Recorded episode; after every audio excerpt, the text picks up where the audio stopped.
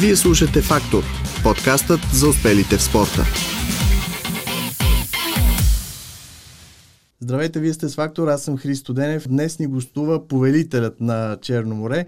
Това е човек, който е постигнал много в своята кариера и то забележете след 300-та си година, което говори, че този човек е много целеустремен, търпелив, знае какво иска, знае как да го постигне и най-важното, а, има търпението за да направи всичко това. Цанко Цанков е гост в а, днешния епизод. Здравей, Цанко, как си, как се чувстваш? Здравейте, благодаря за поканата. А, радвам се за това, че имаме възможност да разговаряме и се чувствам много добре. А както казах, пловец си, започнал си своята кариера в басейн, но след това се а, прехвърляш а, в а, откритите води. Как стана този преход? Как взе това решение да продължиш своята кариера там? Точно така. Основната ми спортно-състезателна дейност е в плувния басейн, където аз дълги години се състезавах в а, средните дистанции или а, в най-тежките плувни дисциплини. Това са дисциплините 200 и 400 метра съчетано плуване и 200 метра бътерфлай, където бях национален шампион в продължение на почти цяло десетилетие. и след това взех решение да, така да сменя насоката на моята състезателна дейност най-вече, като се насоча към откритите води, нещо, което е една моя детска мечта. И а, прехода за това за мен беше м, така доста лесен, бих казал, тъй като аз винаги съм имал тази нагласа и любовта към а, плуването в открити води. Аз съм роден, израснал съм в град Бургас и от детска възраст а, съм, плувам в а, водите на Черно море. Преплувал съм а, стотици километри още като дете в нашия Бургаски залив, в а, а, почти на всички български плажове, основно по Южното Черноморие. И а, това така създава в мен една голяма а, любов към откритите води специално. А имаш ли човек, който те тласна да направиш този преход в твоята кариера? Знаем, че в, специално в тези години Петър Стойчев беше наистина световно ниво да. в откритите води, в плуването на откритите. Ами, мисля, че именно контакта с него в а, тази възраст ми оказа така едно решаващо влияние, за да поема след време тази посока. Тъй като той беше първия състезател от такъв ранг, до който аз имах възможност да се докосна, да общувам с него и а, така успях да изчерпя, да черпя тази положителна мотивация, а, която съм заимствал от него. Да, чувал съм, че си имал така близка среща с големи повци като Майкъл Фелпс, като по-големи от Майкъл Фелп сигурно няма, но какво е да се срещне с а, такива величия в басейна? Ами уникално е чувството. Майкъл Фелпс имах възможност да видя през 2009 година по време на световното първенство по плуване в по плувни спортове в Рим и бях много впечатлен да видя как плува на живо, да видя как загрява неговото отношение въобще към тренировъчния процес, към самото състезание. Там успях да се докосна и до редица други много известни пловци. освен Майкъл Фелпс, там беше и Райан Лохте, целият американски национален отбор, японски национален отбор, италиански, разбира се и така. Но на самото световно първенство в Рим бяха подобрени, мисля, че 34 или 35 а, световни рекорда. Така че аз съм станал свидетел свидетел на едни от най-силните а, плувания, в едни от най-силните рекорди въобще в света на плуването за всички времена. Една значителна част от тях все още а, са неподобрени, въпреки че започнаха един по един да, да. да падат, но станах свидетел и за първия а, човек, който успя да щупи 50 секундната граница на 100 метра бътерфлай. Това беше точно Майкъл Фелпс. На уникалния световен рекорд на Пол Бидерман си спомням много добре на 200 метра свободен стил от 1 минута и 44 секунди, а, което ми подейства така изключително вдъхновяващо и мисля, че това е изживяване за цял живот. Добре, ти не отиде да щипнеш Майкъл Фелс да го видиш дали е човек или, или е куршум? Ами, не, не съм а, а, имал такова намерение. Труден е и достъпа до самия да. него. Те, са, те се движат, а, американския национален отбор се движи малко по-изолирано. Имат а, хора, които ги охраняват и се движат с тях през цялото време. Така че непосредственият контакт нали, не е толкова лесен. Аз веднага Забелязах и, е, че той отказва да комуникира с хора, с деца, с а, фенове, които искат автографи. Може би причината за това беше, че е изцяло концентриран в предстоящите му стартове, но така не беше отворен към комуникация. Да, да, предполагам, че именно концентрацията трябва да бъде на такова ниво, за да си такъв шампион. Той колко медала има олимпийски, имаше представа? Ами, а, той е единственият човек, който е успял да спечели 8 златни олимпийски медала в рамките на а, е, едни Олимпийски игри, Да. иначе има 14 златни, отделно има и сребърни, и бронзови медали, е наистина най-големият феномен в а, плувните спортове. Трябва да ти призная, че като по-малък много любим ми беше Ян Торп. Да, Той беше изключителен пловец. Да. Би ли ги сравнил двамата или? Да, Иан Торп е а, от по-предното поколение да. пловци. А, той е по-голям от а, Майкъл Да, Фелпс. да, да. Те се засякоха с него в един кратък период към края на спортната кариера на Иан Торп и, и така да се каже началото на или изгрева на а, спортната кариера на Майкъл Фелпс. Имаха даже едно състезание помежду си заедно на а, 200 метра свободен стил, където Иан Торп го победи, но така или иначе, въпреки че Иан Торп беше наистина уникален феномен за своето време, Да. а, той беше много по-лимитиран състезател от гледна точка на дисциплините, в които участваше, тъй като той плуваше основно, а, а, беше в дисциплините от свободния стил. И най-силните му дисциплини бяха 200 и 400 метра, 1500 вече отстъпваше на един негов сънародник Гранд Хакет, Да. Той беше по-лимитиран. Освен това имаше друго огромно предимство, че ползваше технологичен бански костюм много преди ерата на този тип а, технологии, а, което му даде едно огромно предимство за, за него. А, или иначе казано, той беше изпреварил времето си в някои отношения. От друга страна, Майкъл Фелпс има много, широк, много широки възможности, тъй като той доминираше в дисциплините от бътерфлая 100 и 200 метра, съчетаното плуване 200 и 400 метра, а, а, дисциплините от свободния стил 200 и 400 метра, което показва, че той наистина беше един всестранно развит пловец. Нещо, което Да. е наистина невиждано. А от сегашното поколение прави ли ти някои впечатление? Трябва да ти кажа, че преди година бях на Олимпиадата в Токио и на плувния комплекс беше наистина едно сериозно шоу, тъй като а, останалите отбори се събираха, нали, такива бяха условията, нямаше публика по трибуните имаше страхотна атмосфера точно заради това. На мен лично Келъп Дресъл ми направи Да. впечатление, но на теб Разбира се, е, сега също има едно много силно поколение от пловци. Винаги е имало и такива. Кейл Дресъл е наистина в момента, може би, на върха на световното плуване. Един уникален атлет с уникални генетични заложби, психологическа настройка. При него има съчетание на всички тези основни компоненти на големия пловец и на шампиона. Да. Така че той е изключителен. Има унгарското присъствие на. Кристоф Милък в Бътерфлая по същия начин на 200, 100-200 метровите дистанции. Сега има и нови вече изгряващи звезди в италианското плуване. Много силни участия имаме в, в, в, от един българин, който се състезава за Гърция, Да. сина на Цветан Да. Голмеев, Кристиян. Нали. Има наистина много, силно, много силни пловци, но мисля, че по същия начин те са малко или много по-лимитирани в своето представяне като дисциплини. Например, а, Келъп Дресъл по същия начин е изключително силен в а, 100 метра свободен стил, 50 метра свободен стил, 50 и 100 метра бътерфлай, но липсва му, например, а, съчетаното плуване. Нали, ако правим сравнение с Майкъл Да. Фелпс, много е трудно и може би и не е правилно, тъй като всеки пловец има своята уникалност нали?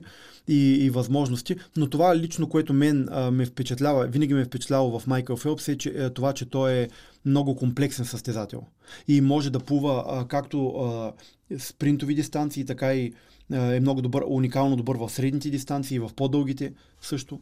Много са малко пловците, които могат да направят това. А учи ли се това нещо или се раждаш с този талант и след това го развиваш? Със сигурност таланта трябва да го има, да бъде заложен в състезателя пре- предварително. Човека трябва да има този талант, Мгм. но той така или иначе се развива и с а, тренировките. Така че два са факторите. Нали. Първото е таланта, който притежава всеки състезател и второто е системата или тренировките, на които ще бъде подложен в последствие. Прави впечатление, че навлиза едно добро българско поколение в плуването и също така прави впечатление, че те си развиват своя талант в чужбина. Да. За, за, за, на какво се дължи това според теб? Тук няма условия, треньори и така нататък или просто там методиката е по-напреднала? Ами, първо, вярно е това, че имаме а, много силно българско поколение, много силни е, наши родни състезатели, които могат да достигнат до много високо ниво в плуването и някои от тях го правят, нали? Да. А, успяват да влязат в, ам, е, в а, а, финала на големите първенства, да, Да. се борят с, с, за призови класирания, което е наистина уникално. И а, другото също е вярно, което казахте, че те, а, огромната част от тях продължават или развиват своите възможности в плуването в а, чужбина и основно в Съединените щати.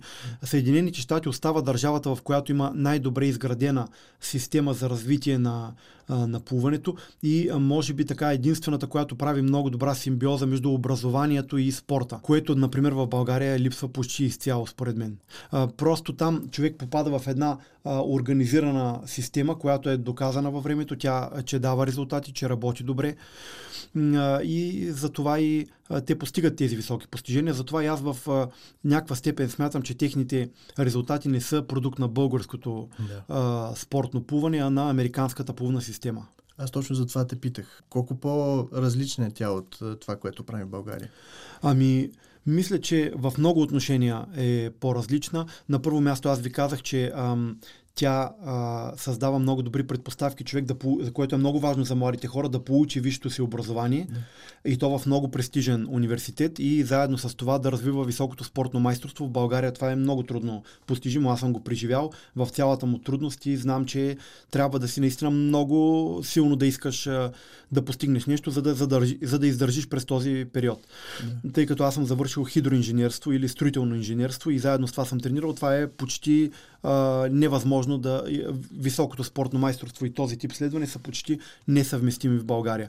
А, друго нещо е, че мисля, че света вече като цяло е отворен и а, най-модерните методи, методики на, трениров, на тренировки, технологиите постепенно навлизат и в България, но това става много бавно.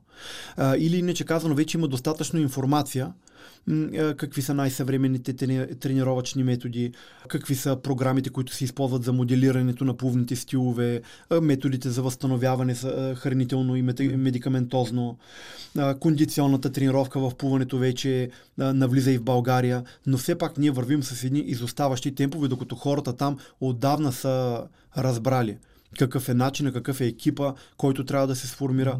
Mm-hmm. Хората просто имат вече на, на Зап, в Америка специално много натрупани знания, умения yeah. в тази област и, и затова са създали и видяли са къде са пропуските в тяхната система и са ги преодоляли. Така че това са основните причини, но мисля, че и в България започва а, постепенно да се засилва нашето родно българско плуване тук на българска територия. И много се надявам някой ден нали, България да, а, да тръгне по пътя, да кажем, на една държава като Унгария където плуването е изключително силно, изключително развито. Голяма част от унгарските състезатели основно се подготвят там. Значи Унгария е една държава, която горе-долу е съпоставима с мащабите на България, с населението на България, с економиката, доходите и така нататък.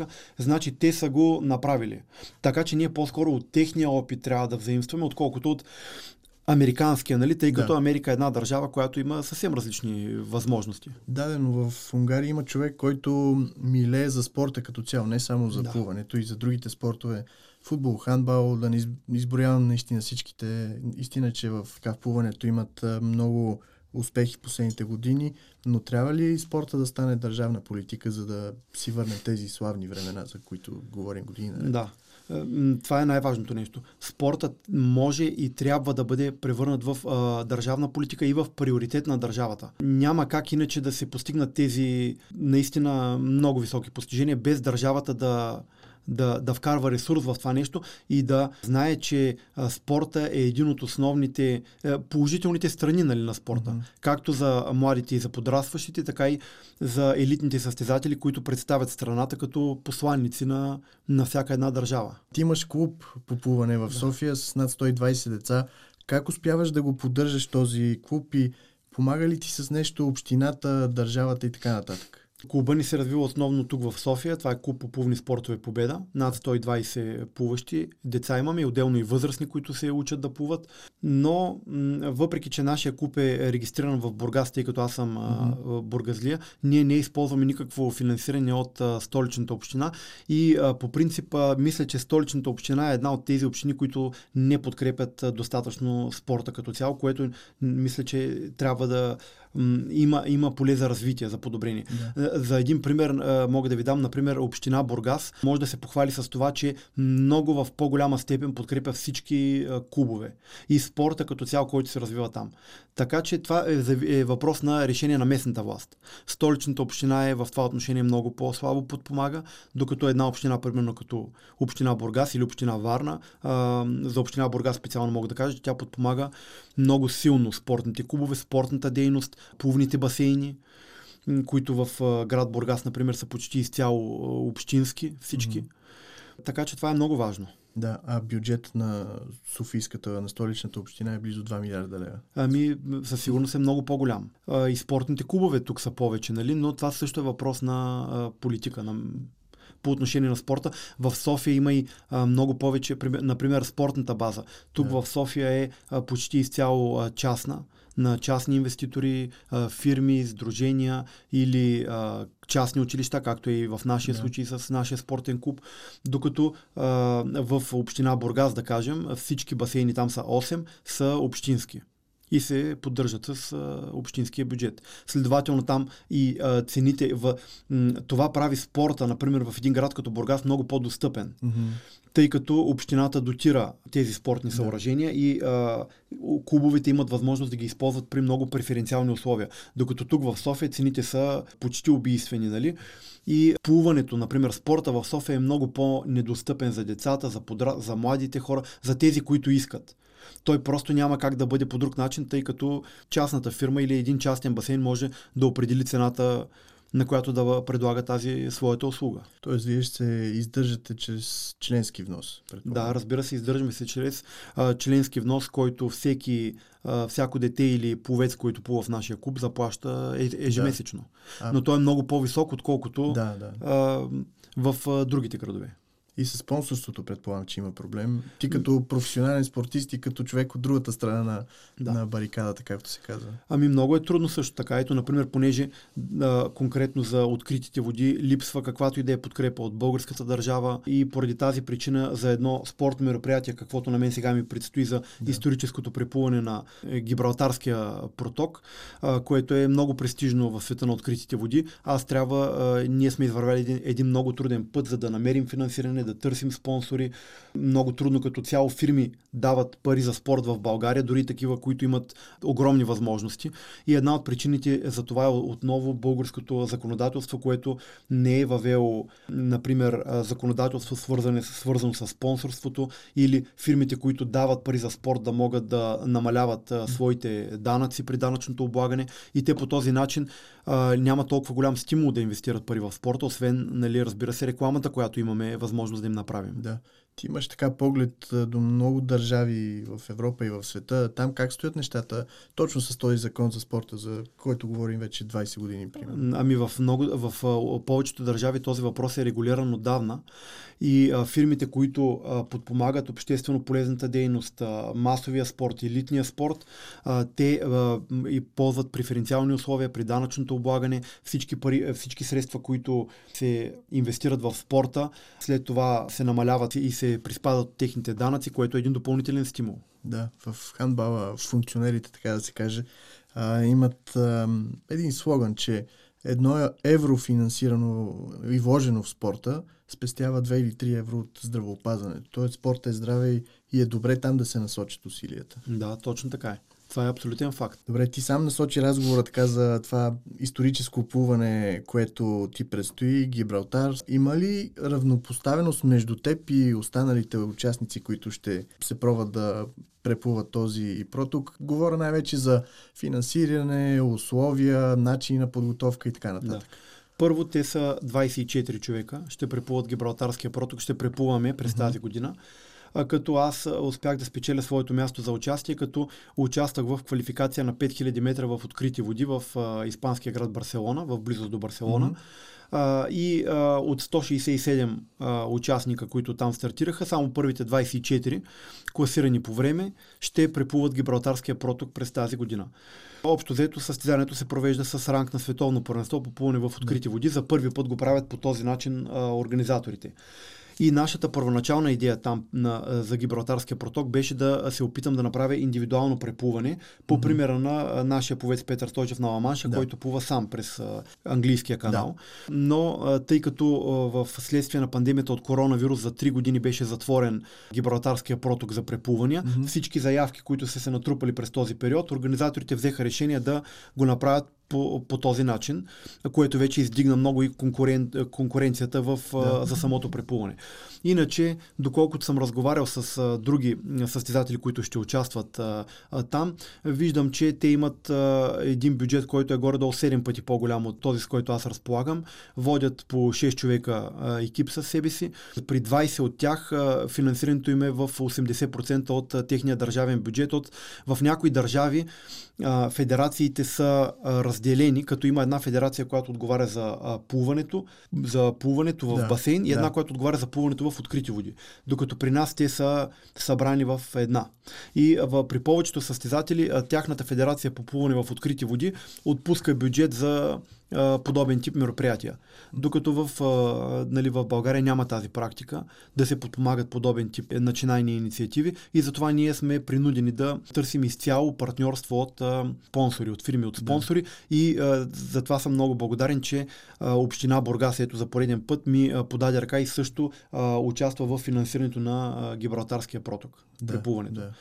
Като а, имаме идея да направим, за да имаме взаимна полза след едно успешно преплуване, да направим и а, акт на дипломатическо побратимяване между двата града, Бургас и Гибралтар и Бургас и Малага, тъй като те до този момент не са установили такива отношения да. двустранни кръга на шегата, но някой ден може да пробваш от Бургас до Малага да стигнеш. До да, Гибралтар. Е, да, къде. Там няма, да, морския път. Ти запознат ли си с конкуренцията, с тези, които ще плуват с теб в това световно първенство, да го кажем?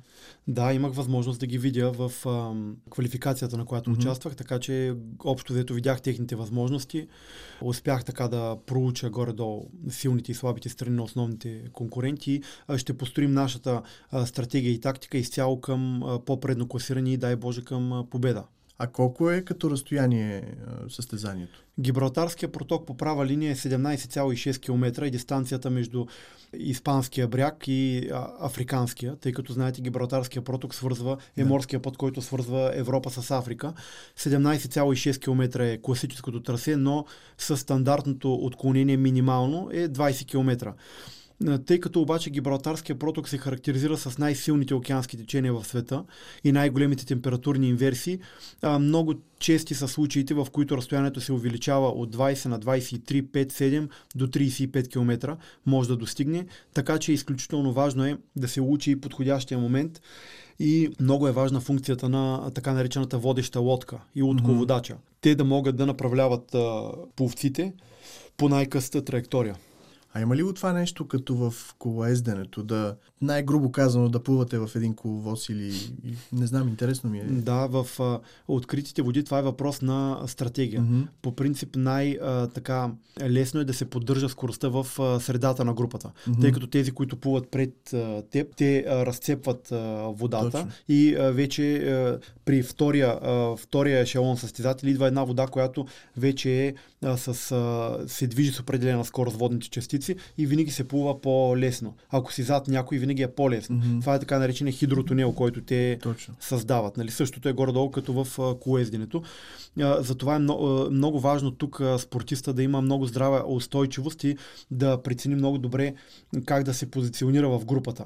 Да не тръгва да води от самото начало, тъй като това е много често срещана грешка, особено при при по-млади състезатели, по-темпераментни, които от началото се откъсват далеч напред и това е много по-трудно. След което силите им свършват а, примерно към средата на дистанцията и те лесно биват застигнати от основната група и асимилирани от нея и след това даже изхвърлени много назад. Това е, се е наблюдавало много пъти. Да. Затова е много важно как ще се позиционира а, състезателя в тази група и кога точно ще избере момента за да се откъсне от нея и да атакува, ако се бори за победа. Ти каза за тези океанските течения.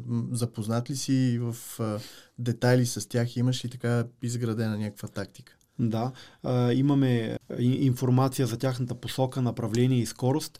В първия участък на, на, на, на трасето, след старта, който се дава от континентална Испания, там е участък, в който Атлантическия океан влива водите си в Средиземно море. Там температурата, водата е с много ниска температура, дава много силно отклонение от основния курс. Mm-hmm. А, докато след това, в втората част на преплуването, там е, там е мястото, където а, Средиземно море започва да влива водите си в Атлантическия океан и нещата се разменят. Там водата е с по-висока температура, но тя връща състезателя обратно в а, правата линия. Mm-hmm. Така че, по принцип, правата линия между двете точки е невъзможно да бъде постигната. По-скоро тя трябва да бъде нещо като а, такава парабола, mm-hmm тъй като винаги първо Атлантическия океан отклонява състезателя някъде до средата на трасето и от втората а, втората половина на трасето Средиземно море го връща обратно в правата линия. А какви са амплитудите в градусите на водата? Около 8 до 9 градуса варира температурата на водата, тъй като Атлантическия океан е с температура от около 13-14 градуса, а Средиземно море някъде около 23 до 24 в а, този период на годината.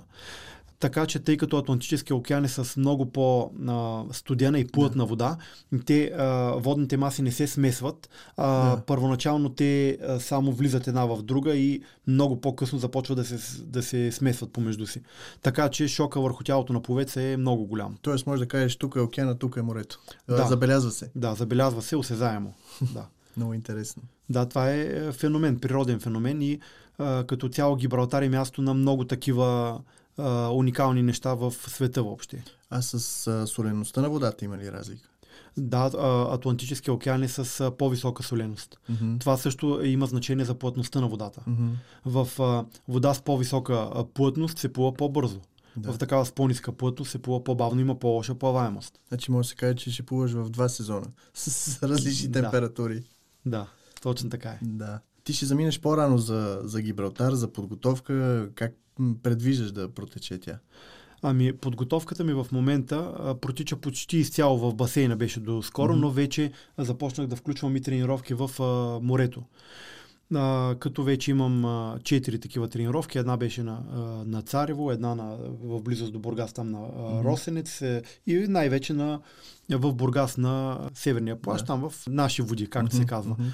А, така че а, е, почти изцяло водя подготовка в басейна, включваме тренировки в морето. За Гибралтар ще заминем, а, може би, а, близо 5 дни преди периода, тъй като а, самата дата за преплуване на Гибралтарския проток не е фиксирана. Mm-hmm. Организаторите са ни дали само период от 4 до 13 август, mm-hmm. тъй като времето там е много променливо и а, точният период, точният ден не може да бъде фиксиран от сега. Така че ние трябва да бъдем там от а, 4 август и можем да плуваме на 5, на 6, на 7 да. или ако времето не позволява, по-късно към края на този период, но аз трябва да съм подготвен по всяко едно време.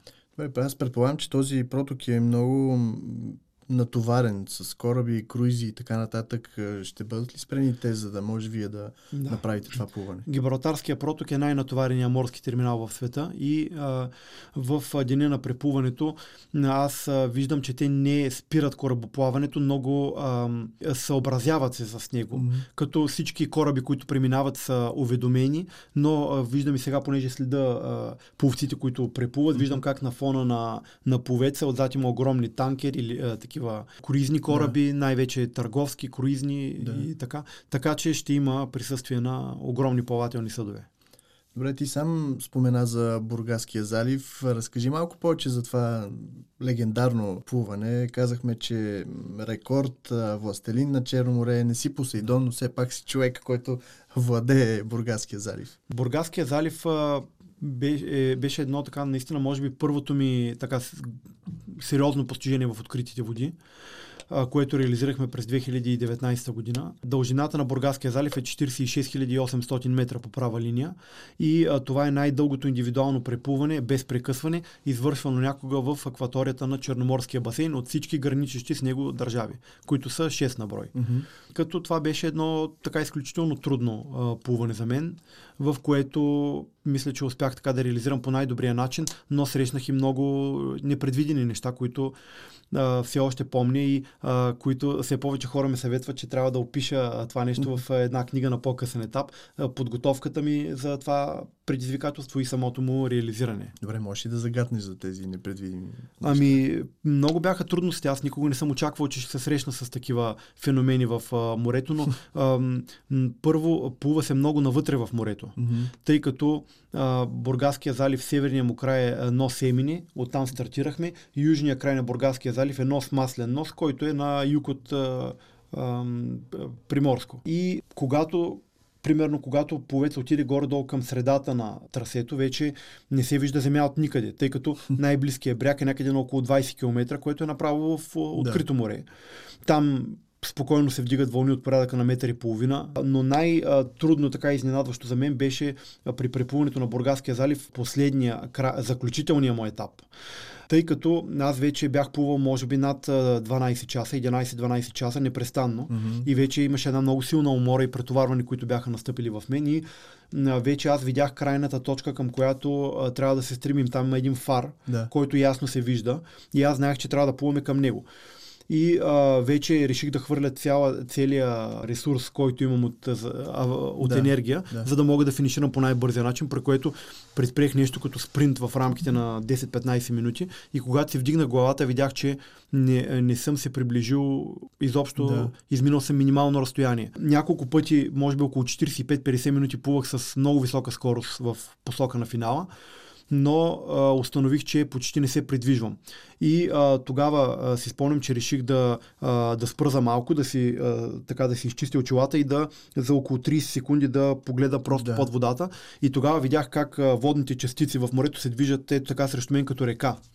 Тогава си спомних, че преди това ми бяха дали информация от Българската академия на науките, че в а, този крайен етап на плуването може да се очаква на срещно течение с скорост от някъде от порядъка на 20 до 30 см в секунда, което е много силно на срещно течение. И наистина беше така. Значи в този крайен а, участък а, имаше просто, течението беше като река, която плуваше срещу мен. И а, за последните, може би, 2 км, което е разстояние, което аз плувам за около когато съм свеж за около 24 минути, когато съм изморен, да кажем, около 30 минути. Там ми отне малко над 3 часа и половина да го преплувам. И то с а, много така максимални усилия, които вложих. Mm-hmm. Така че тогава се уверих, че морето не трябва да бъде подценявано никога и не съм очаквал, че мога да срещна такава голяма трудност точно в края. А добре, ти как го заобиколи това течение? Ми не съм го заобиколил. Аз Срещу понеже него? срещу него плувах през цялото време и единственият начин да го, да го преодолееш е като плуваш с по-висока скорост. Значи ако това течение е със скорост 3 км в час, примерно, Да. ти трябва да се движиш с 4 км в час, Да. за да можеш да преодоляваш на срещното течение, да не те връща назад и да изминиш 1 км за този един час за да се движи с 4. А 4 км в час е една сериозна скорост. Да. Когато през 2020 година поставих световен и европейски рекорд на 12 часово плуване без прекъсване в 50 метров басейн, моята скорост беше през цялото време горе-долу такава над 4 км в час в Средната. басейна. Да. Или горе-долу по 1 минута и 20 секунди на всеки 100 метра. А колко голяма беше тази зона с течението? 2 км или? А, беше в последните, последните 2100-2200 метра преди финала. Добре, ти как успяш да се съвземеш и да намериш сили в себе си след толкова изплувани километри, да виждаш финала и, и да стоиш на едно място? Много здрава психика трябва не само тогава. Тогава е по-скоро човек, когато вижда вече а, края, Мгм. той се мотивира, защото знае, че или очаква, че има още малко, докато а, реализира целта, която си е Да. поставил. Много по-трудно е, а, когато а, си малко преди средата, или когато си на средата, или когато си малко след средата, когато си изминал вече едно огромно разстояние, примерно 25 км. Нали, и си плувал примерно 6 часа, и когато знаеш, че имаш още толкова. А пък, примерно, в едно такова много дълго плуване, а, има поне 6-7 много тежки физиологични кризи, свързани с психологически. Това е напълно нормално, когато организма стига до предела на своите възможности. Така че това е много трудно за да бъде преодоляно психически. Тази болка, дискомфорт. Освен това ти каза, че в по-голямата част от трасето не си виждал суша. Да, слушай, изобщо не се вижда, ориентацията е невъзможна, не се виждат даже и а, контурите или очертанията на земята. Мгм. Разчитам изцяло на а, лодката, която ме съпътства и ме води. А какъв екип има около тебе в този момент? Ами в момента екипа ни е от 6 човека, където имаме а, треньор, помощник треньор, спортен лекар, спортен масажист, имаме и спортен психолог, ако е необходимо. Да. Така че поне 5-6 човека задължително трябва да има в екипа. И пак казваш, че конкурентите са много по-напред от това. Ами по-напред са от тази гледна точка, че разполагат с повече ресурси, но иначе а, като възможности ние по нищо не им отстъпваме. И да. за, а, за възможностите, които имаме, мисля, че се справяме отлично. Тоест българина компенсира с желание, хъс, спортна злоба и талант. Да, то, това като цяло е в основата на спорта. Без тези а, качества всичко друго може да подпомогне към едно върхово постижение, към поставянето на един световен рекорд или една победа, но основните неща си остават а, винаги едни и същи.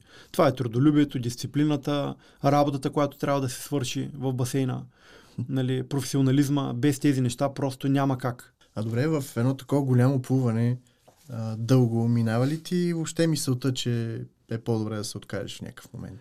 На средата или малко преди финал, където и да е. Да, никога не съм си го мислил сериозно, не съм разглеждал такъв вариант. Въпреки, че такива мисли минават през главата на всеки mm-hmm. човек, нали, особено в по-тежки моменти, но никога а, не трябва да се замисляш върху тях, да започваш да ги премисляш тези варианти и така нататък. Просто трябва да се насочиш към нещо по-позитивно и и конструктивно. Добре, а какво си мислиш докато плуваш? Ти си сам 10 часа, примерно. Ами, е, много, за много неща има, за които мога да мисля. А, постоянно трябва да се да мисля за темпото, за скоростта, които поддържам, за посоката, дали е правилна. Тя постоянно трябва да се коригира за техниката, да, да мисля за оптималната техника, тъй като оптималната техника ми позволява да хабя по-малко енергия и да се движа с висока скорост. Така че постоянно трябва да се следят тези показатели. Нали? Той като човек, като кара а, кола, примерно по магистралата, трябва да гледа километража, трябва да гледа дали има гориво, а, да гледа огледалото за задно виждане, дали има някой нали, напред, дали е в маркировката, времето как е, дали се променя, да, табелите. Да, но това са 10 часа. Да, така е. Затова е, не е за всеки човек, нали? не всеки може да го направи със сигурност. Основата в високото спортно постижение е 70% на психична основа. Mm-hmm. Да, трябва човек да бъде готов да приеме това нещо тъй като има хора, които им е трудно 7 часа да стоят на бюро или на маса и да правят, примерно да гледат телевизия дори или да, да. четат книга, камо ли да работят на предела на своите възможности за толкова дълго време, да полагат толкова много труд. Аз затова съм чувал, че плуването е най-тежкият спорт именно от тази гледна точка, защото тренировките са ти едни и същи, всеки ден, постоянно, а пък твоите тренировки предполагам, че са доста по- по-дълги. Колко, колко часа тренираш? Ами, е, това също е много трудно да се справиш психически с самите натоварвания по време на тренировка. Аз в момента тренирам между 3 и 4 часа на ден, 6 дни в седмицата. И отново тренирам сам, тъй като тук в България в момента няма а, повец, който да може да тренира заедно с мен на тези интензивности, натоварвания и продължителност. И поради тази причина тренирам сам и, това, е, това е наистина много трудно също да издържиш, тъй като плуването е такъв а, цикличен спорт и той е монотонен. Точно. В басейна малко, мал, малко или много правиш едно и също. Отиваш от единия край до другия и се връщаш и това нещо се прави стотици и хиляди пъти. Така че това също е много трудно. Да, т.е. в открити води е по-голямо разнообразието. По-интересно. Ами малко по-интересно е все пак, особено ако има нещо, което да можеш да видиш, да гледаш, нали, сме, нещо да се сменя. Въпреки, че и там е трудно, тъй като в нашото Черно море няма много добра видимост под водата. Mm-hmm. И отново, ако плуваш по-навътре в морето, виждаш само вода навсякъде, небето отгоре и това е. А някакви животинки виждаш ли? Медузи, риби? Ами виждал съм делфини, делфини. А, медузи, риби съм виждал най-различни. На някои места дъното се вижда, което е интересно. Най-неприятен е в а, нашото Черно море контакта с медузи, особено mm-hmm, в лицето, да. което също ми се е случвало и е така едно от най-неприятните Добре, какво правиш в такъв участък с много медузи? Ами продължавам да плувам, нямам друг Няма избор, случва ми се, но това, което мога да направя, ако много силно, примерно съм получил силно ожилване, е да изляза и да се измия с вода, mm-hmm. ако е необходимо. Но иначе продължавам и това е. В лодката? Или не, в лодката нямаш право да се качваш? Не, а по време на такова плуване изобщо нямам право да се да докосвам лодката, да се качвам нямам право да получавам никаква помощ. Mm-hmm. Така че ако се случи нещо по време на състезание, просто трябва да продължиш. Да изтърпиш на болката и да продължиш. Това е. Добре, ти каза за болката, но има и различни схващания. Случва ли ти се по време на такова плуване да ти се хване прасец, бедро, някаква друга ами, мускулатура? Когато спортистът е добре подготвен а, и е добре е трениран организма, по принцип а, се избягват. И, mm-hmm. и ако е добре загрял. Mm-hmm. Нали? Така че аз а, знам как да избягвам този тип схващане, но ако се случи също така, знам как да го преодолея с разтягане. Mm-hmm. Даже и в движение мога да го правя на определени мускули, докато плувам без да спирам. Така че Нямаш кърфичка в себе си да се Не, няма. Ня, то няма и време. Обикновено по време на състезание, ако съм в конкуренция, Да. е, или ако а, а, трябва да подобриш някакво време или а, рекорд, ти нямаш време да спираш и да, да. да губиш секунди. Екипировката да поговорим. Имаш ли часовник или нещо, което ти показва пулса, какъв ти е разстоянието, което си изминал и така нататък, или пак А, от лоб? аз не използвам и по принцип те а, по време на състезание не, не са позволени този тип а, смарт Мгм. часовници, които показват всички тези неща. Аз не ги използвам и в моята тренировъчна дейност. В, по време на тренировките също не използвам. Използвам колкото се може по-малко технологии. Мгм. Тъй като смятам, че колкото повече човек а, използва технологиите, технологиите, толкова по-малко той самия започва да мисли, да усеща някои неща, да преценява, губи някои от своите възможности, защото започва да разчита все повече и повече Да. на технологията. Така че аз не използвам. А... Ти разчиташ изцяло на себе си. Да, аз разчитам на себе си. А, примерно, а, винаги имам хронометър, на който само разчитам на тренировката ми е предварително написана и гледам времената, които плувам, само на хронометър. Да. На всеки басейн има хронометър, който постоянно се върти. Там си а, гледам времената, пулса си го меря сам. Така че само това е. Добре, но в едно такова голямо плуване, като това в Бургаския залив, ти губиш ли представа за времето? За ориентацията казахме, че горе-долу се губи. Не, общо взето и по отношение на времето също съм много добре ориентиран. Ако не аз получавам информация от а, моя екип, те ми пишат а, Аха. колко километра сме изминали, а, за кол- колко време плуваме. И Да. аз веднага калкулирам и пресмятам горе-долу средната ми скорост на движение, Да. без да гледам на часовника. Като разделя примерно времето на километрите, разбирам средната скорост, примерно на 100 метра мога да се изчисля Ти си, постоянно. докато си плуваш и си Да, смяташ. то по принцип постоянно трябва да се смята. Да. Постоянно трябва да се смята дали спазвам графика, горе-долу кога се прогнозира да а, пристигна. Нали, а, дали скоростта е подходяща, дали трябва да се увеличи, дали е бърза за този период на плуването. Това звучи супер елементарно, обаче когато си изморен и мозъка вече не функционира, как се случва всичко Ами той трябва мозъка да работи като часовник през цялото време. В смисъл, както си тръгнал, така трябва да Да, финишираш. като часовник трябва да работи а, през цялото време. И, например, когато през 2020 година плувах, а, както ви казах, за световния европейски рекорд на 12-часово плуване, който, успяхме да, който Да. успях да постигне, той вече е притежание на България от 2020 година. Там за 12 часа успях да измина 50 600 метра или това са 1012 дължини в а, а, Олимпийския басейн. Нали? Да. като там средната ми скорост на плуване беше изключително равномерна. От една минута 19 секунди и се- 76 стотни. Нали, като през цялото време аз а, на всеки близо 1000 метра трябва да смятам на ум, Мгм. за да а, преценя дали с каква е средната скорост, дали трябва да се повиши, дали трябва да я намалим. Така че постоянно трябва да се мисли.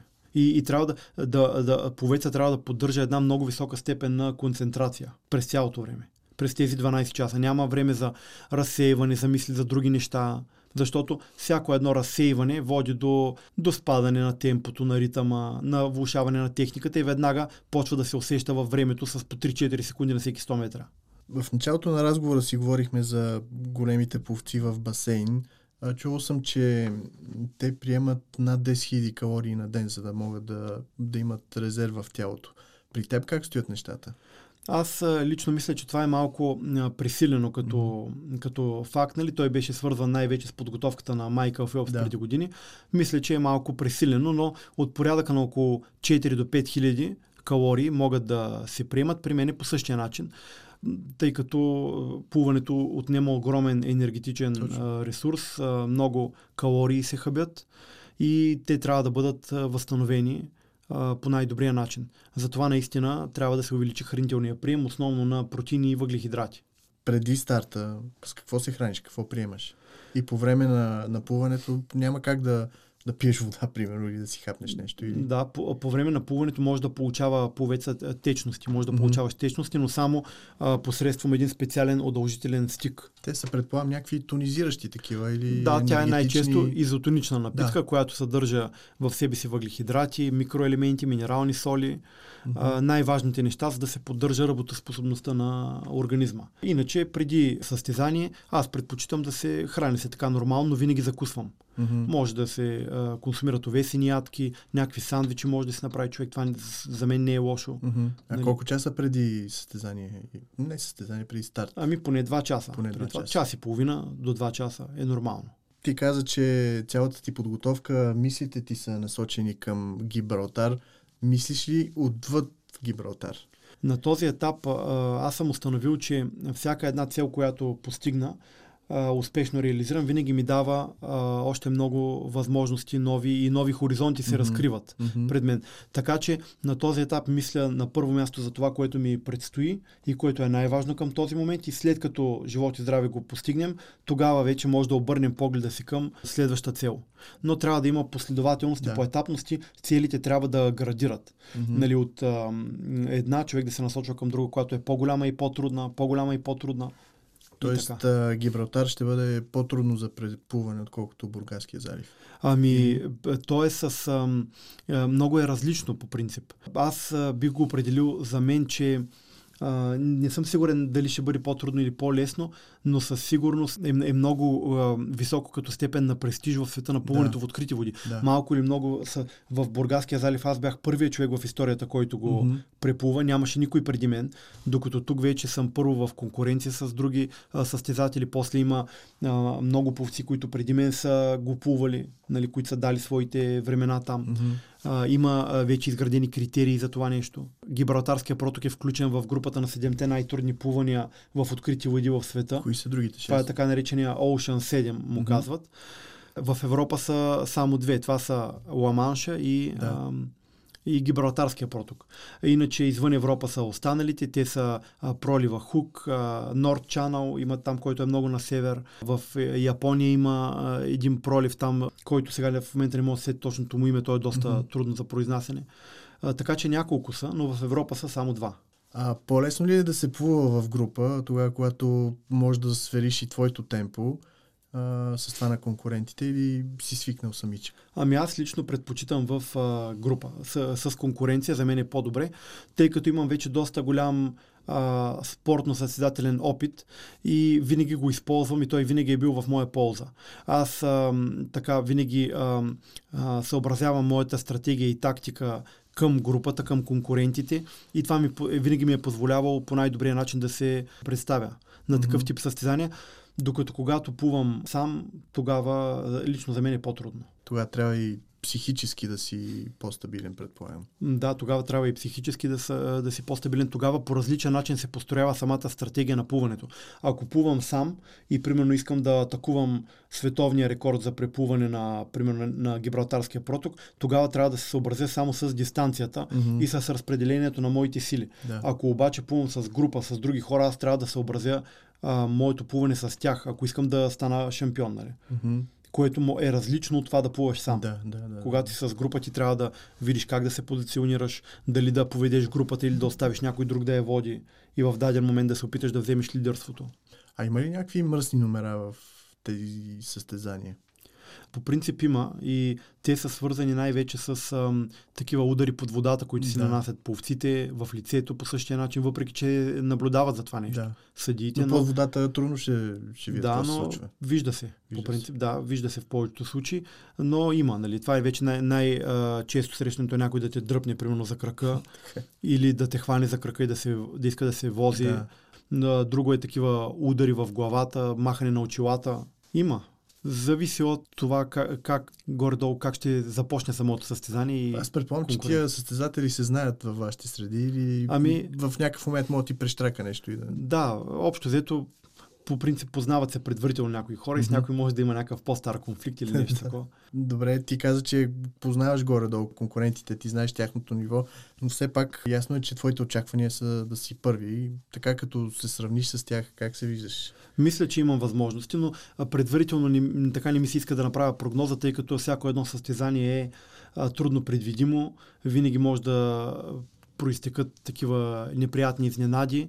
А, така че за мен най-важното е аз да направя най-доброто, на което аз самия съм способен, тъй като аз не мога да влияя на представянето на, на другите хора, mm-hmm. на други състезатели. Затова мисля, че имам, добре съм, добре съм подготвен, имам добри възможности, но а, много зависи, всяко едно състезание е различно. Добре, какви други цели си си поставил? Както казах на този етап, най-важното нещо е Гибралтарския проток. Много важно също така за мен е едно спортно мероприятие, което организираме тук в България. Това е Международния плувен маратон Порт Бургас, който mm-hmm. тази година ще се проведе на 20 август в събота в акваторията на Морската гара в град Бургас. Съорганизатори са Община Бургас, Пристанище Бургас, Военноморските сили на Република България и Куп по плувни спортове Победа. Така че това е едно състезание, което ние организираме за втора година. А, и а, така, нашата основна цел е да го а, проведем по най-добрия начин. Очакваме огромен брой а, участници и дай Боже през следващата година да го включим към календара на Световната купа mm-hmm. по плувен маратон, да Бургас да бъде домакин. Ти ще включиш ли това състезание? Аз съм само организатор там, той малко преди Гибралтарския проток, да. аз а, и не взимам участие в него. И мисля, че не е редно, тъй като имаме награден фонд, който е близо да. 5000 лева, от близо 5000 лева и не би било много коректно аз да се, като организатор да участвам и, или да взема някаква част от този награден Кръга фонд. на шегата, но можеш да се пуснеш като лодка, да, да плуват след теб. Да, да. По-натам. Добре, а какво искаш да кажеш на тези, които сега започват своя път в плуването? Най-важното нещо е първо наистина да го започнат. За мен е много важно, че всяко едно дете да се докосне до плуването, до плувния спорт, да се научи и да може да плува. Това е най-важното. Не е необходимо всеки един, всяко дете да стане състезател или да, не всяко може да стане шампион или да не е нужно да върви по този път, който да. нали, аз съм извървял но да извлече за себе си ползите от спорта. Ако реши, че плуването е неговия спорт и спорта, на който той би искал да отдаде своя живот, това е най-хубавото нещо. Най-важното е никога да не се отказват. Дори в трудностите, които със сигурност ще дойдат. Нали? Да. Това е най-важното, че а, трудолюбието и постоянството винаги се отплащат в даден момент. Ето, например, аз постигнах а, най-големите си успехи в плуването, които така придобих популярност след 30-та си година, което в България все още се счита за една изключително напреднала възраст за да. плуването, въпреки че, разбира се, не е така, но ние в това отношение сме доста изостанали в България се счита, че плуването е горе-долу до 18 годишна възраст, трябва да приключи състезателя, при положение, че имаме примери за а, олимпийски шампиони, които са на възраст от 36, 37, 38 години в плуването световни олимпийски шампиони и хора в елита. И преди това съм имал, разбира се, успехи, но истинската ми реализация дойде тогава, когато огромната част от хората които са се занимавали с плуване и мои връзници вече бяха забравили, че mm-hmm. са тренирали някога плуване и, или са се занимавали с това нещо. Просто се, а, видял съм толкова много повци, които се отказват през годините, че сигурно са, са стотици, да не са и, и повече.